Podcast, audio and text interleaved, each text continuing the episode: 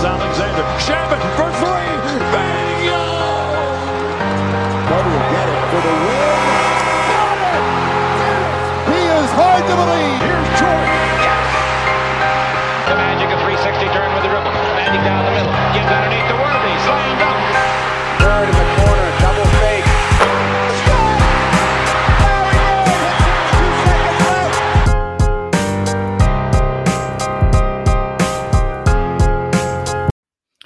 What's going on, guys? Welcome to Dime Dropper for another 2021 22 post game recap. Before we get started, please make sure to subscribe on YouTube at Dime Dropper Podcast as well as Apple Podcasts. Leave a review if you would like. Follow me on Spotify and, of course, to follow us on all social media platforms at Twitter, Instagram, Facebook, and TikTok at Dime Dropper Pod.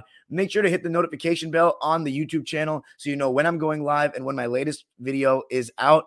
Make sure you comment on the video after I'm done for the algorithms so we can get back in their favor as we approach the playoffs. Today is going to be a short one before we take the questions on this Sunday afternoon. The Clippers coming off an early game today against the Detroit Pistons in Detroit. Of course, if you remember, I did go to the Clippers Pistons game at the Staples Center. There is a vlog. It happened on Black Friday. You can check it out on my channel under playlists, uh, Clippers 2021 22 home game vlogs. As far as the Laker game tonight, I will be watching it, but I will do a recap on it tomorrow after the Clippers and Lakers play again tomorrow. So crazy to have both LA teams having back to backs, but we'll talk about it all tomorrow as well because tonight I'm going to be seeing some friends. So I thought I would go live now and share my thoughts on the Clipper game, as well as a little bit of KG's retirement ceremony. Tom Brady just announced he's coming out of retirement. That's huge news. And then I'll also be talking briefly about Chelsea and the sale about Roman Abramovich and all that. So let's get down to the fun stuff. The Clippers tonight or today going into Detroit, a Detroit Pistons team led by Cade Cunningham, who's starting to bolster his case for rookie of the year. He's playing really good basketball. We saw him play, you know, when I went to the game, and I thought that he was really po- like poised and, you know, he has a good eye for the game and pick and roll and seems very comfortable in that kind of setting and handling the ball and stuff and was creating good looks, just wasn't hitting anything, just wasn't showing that he was a threat. But he has slowly gotten adjusted to the NBA game and now he's playing really good basketball, averaging around 17, 5, and 5, which is, you know, not too far off of LeBron's numbers in his rookie year. However, LeBron was playing in a totally different era. So different levels of player here we're talking about. But that's no diss on Cade, who looks like he could and he could and will probably end up being a great player. And finally, the Detroit Pistons have a pick that they can really be excited about here. And they're starting to play better basketball of late. And we saw that today with how hard the game was compared to last time. Their defense was much sharper. You know, they were communicating better. You can tell when a team is is playing good basketball just by the way they communicate, the way they move the ball, you know, the, the, the swagger they have about them. And the Pistons seemed like they were much more in sync with one another and trying harder on defense than the last time I saw them. The Clippers were not, despite the slow start, were not lacking for the beginning of the game.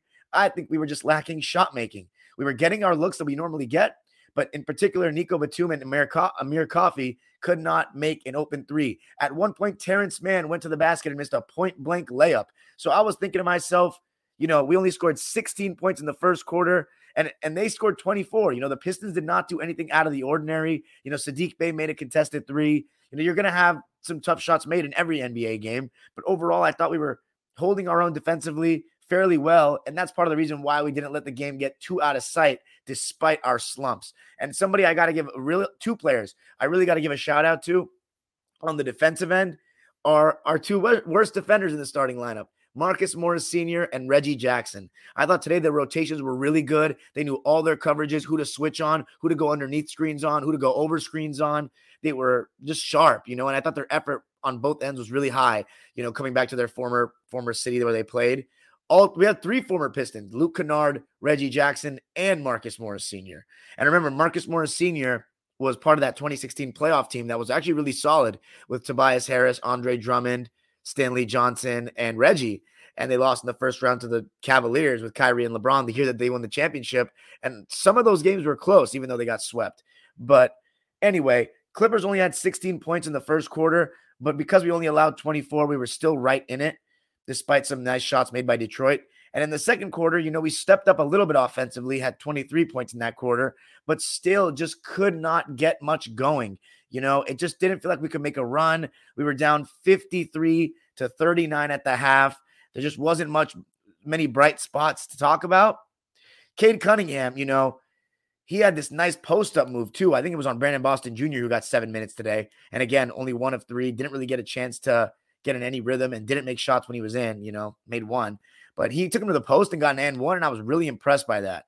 You know, Cade Cunningham, a really solid game today 10 of 20 from the field, 23 points, nine rebounds, and 10 assists, and only three turnovers. So he's clearly starting to get more poised, more comfortable, and it looks like he could be a star in the making for sure. And today we saw that firsthand. But the third quarter, the second half was totally different. And you got to give credit to obviously, you know, you'd assume that Ty Lue said something in the huddle or in the halftime meeting locker room. But it's also you just got to give the eh, the props to the players, you know, the difference that they showed hustling, playing tighter defense in the second half. You know, in the third quarter, there was a play, a sequence where Nico Batum dove on the floor, and then Reggie Jackson on the loose ball that Nico Batum created also dove on the floor and came up with it. It was a jump ball. We won the jump ball, and I think Isaiah Hartenstein was the player that scored on the other end. It may have been Nico Batum, but it was hustle. The hustle totally changed the game, and also shot making. And the guy that really led the charge, and it felt like for a long time of the game, there was only one guy making shots for the Clippers, and that was Marcus Morris Sr., who has been absolutely fantastic since Paul George has, gotten injured. He's obviously going to have his games where he does not hit and doesn't contribute as a result because he's not a very all around player. He's kind of just a bucket getter. But today he was an all around player. He was playing good defense, but his shot making was incredible. You know, obviously we know about the face up contested mid range, like very 80s, you know, style and then the contested threes that he can hit. But today he was getting star like attention. He was getting double teamed. He was getting loaded up on. And you know, how do you combat soft double teams and loading up? Contested mid ranges. And that's in terms of scoring if you don't want to give up the ball. If you want to give up the ball, you got to cut middle and flash middle when they load up. Because loading up is basically what they say you couldn't do back in the day, even though teams used to disguise it in the 80s and 90s. But when you leave your man and just guard an area, just basically guard where you think the offensive player is going to make his move. And Marcus Morris Sr. combated that with his contested mid ranges. And I also Isaiah Hartenstein, who came in in the third quarter. I thought him and Zoo both played well today as the game progressed, especially. But Isaiah Hartenstein in the third quarter did a really good job of flashing middle, and he got a floater or two off of that when Marcus Morris Sr. was getting loaded up on. So I thought Isaiah's activity was really good as usual. His defense was good as usual. He finished with 12 points and four rebounds on five of seven shooting in just 17 minutes. So that's the type of impact you want to see from your backup center. Isaiah's been doing it all year. He had a little rough stretch right after he came back from injury, but he's really started to play better again, uh, including the game I was at the other night against Washington, where he was much better than Zoo was. But that was Zoo's worst game of the season for me. Reggie Jackson, another player that really got better as the game went on. His floater started going. You know, he hit three of seven from deep.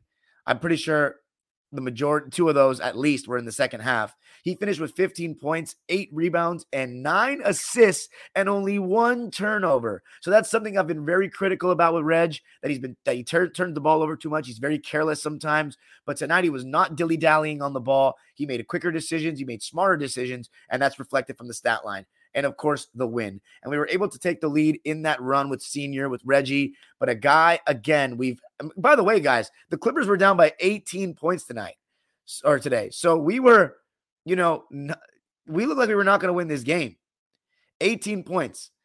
But we stuck with it, and you just know that this team is not going to quit. You know how resilient this group is, especially when we don't have Kawhi and Paul George. There's no quit in this bunch. And somebody, you know, 10 of 30 from three. That's part of the reason why we didn't beat them by more. The Clippers, that's what they shot today, 10 of 30.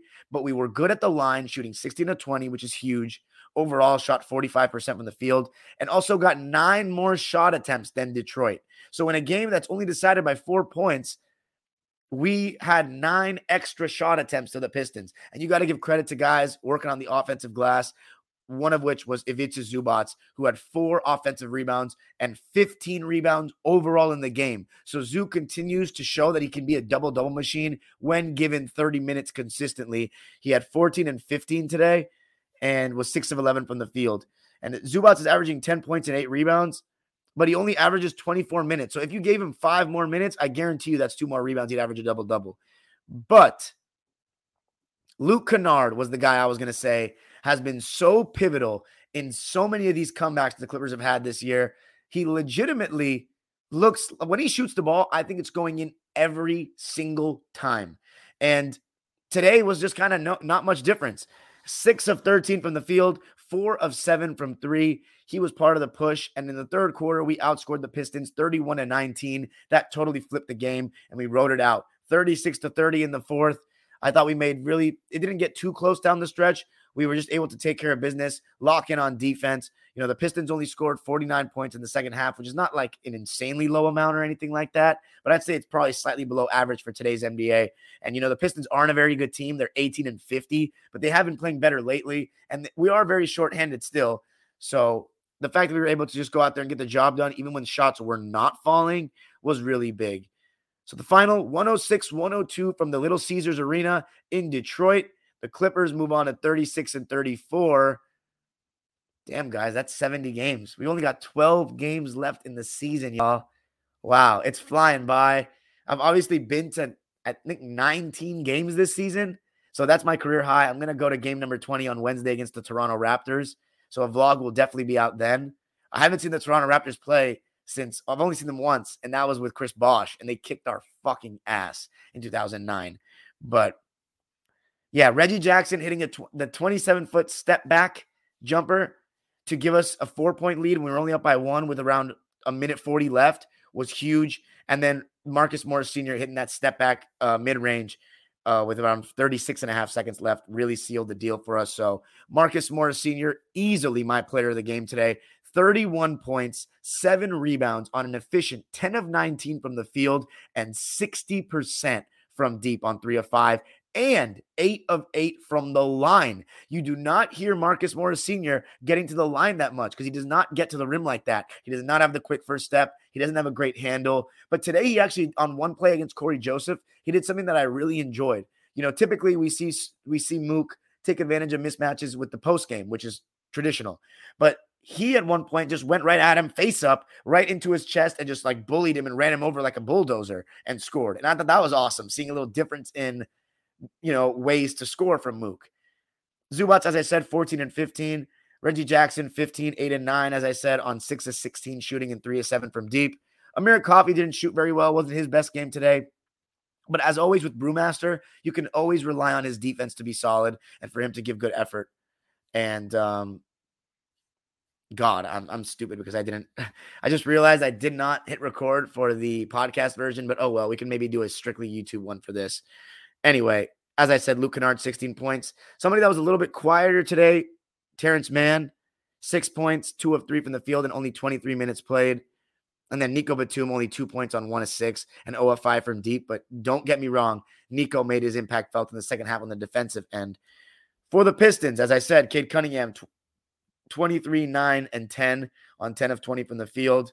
Marvin Bagley, who came over in the trade from Sacramento, actually had some really decent moments today. He was plus one when he was on the court. He had some nice jump hooks. So maybe there's still some hope left for Bagley. Maybe Cade Cunningham can be the guy that pushes Detroit forward and tries to revive this franchise, who is who are a top 10 franchise historically in the history of the NBA. They're one of the original franchises. They, you know, had they made it to the playoffs in 1968 with Dave Bing, who, if you don't know about, definitely check him out. They made some references to him today, how he was the only rookie of the year besides Grant Hill for the Pistons. So, Dave Bing, if you want to see how he played, go check out my Dime Dropper Time Machine series. He's involved in episode one, 69 All Star game, and he's also involved in Kareem's first game, episode two. So, he's a player, man. He does some spectacular things that I highlight. And then, of course, we know the bad boys. We know they had Bob Lanier. And then, of course, the 2000s Pistons that were an Eastern Conference Finals team every single year. So this recent era has just been the worst era of Pistons basketball, even though they had some dreary times before Dave Bing showed up in the 60s. But Cade Cunningham may be that guy that revives this. You know, Jerami Grant's a very solid player. Sadiq Bey can shoot the hell out of the ball. Whether he's going to be a bench player going forward on a team that can contend for the playoffs or play in or a starter will remain to be seen. But other than that, they're going to have a very high draft pick again this year. So if they can find a guy to pair up with Cade, that would be fantastic and ideal. And I think Isaiah Stewart, who didn't play today, is also a really solid player. But Marvin Bagley, 15 points, eight rebounds on seven to 13 shooting. Jerami Grant, 25, 21 points, five rebounds on seven of 15 shooting, and four of eight from three. Cory Joseph, 10 points, six rebounds, four assists on three of 10 from the field. So we did a good job on him. And then Sadiq Bey, 13 points, eight rebounds, three of 11. So we did a good job containing him. Let me just talk about also a guy by the name of Kevin Garnett. Kevin Garnett got his number retired a couple, like an hour ago. I watched the whole ceremony. It was beautiful. Paul Pierce was there. Kendrick Perkins was there. James Posey was there. Leon Powe was there. Eddie House was there. But more importantly, Ray Allen was there. So that was, and they had a group hug at center court. That was really interesting, just, you know, with all the beef throughout the years to see them kind of embrace one another. Will Ray Allen get his number retired and in Boston? Most Celtics fans seem to say no.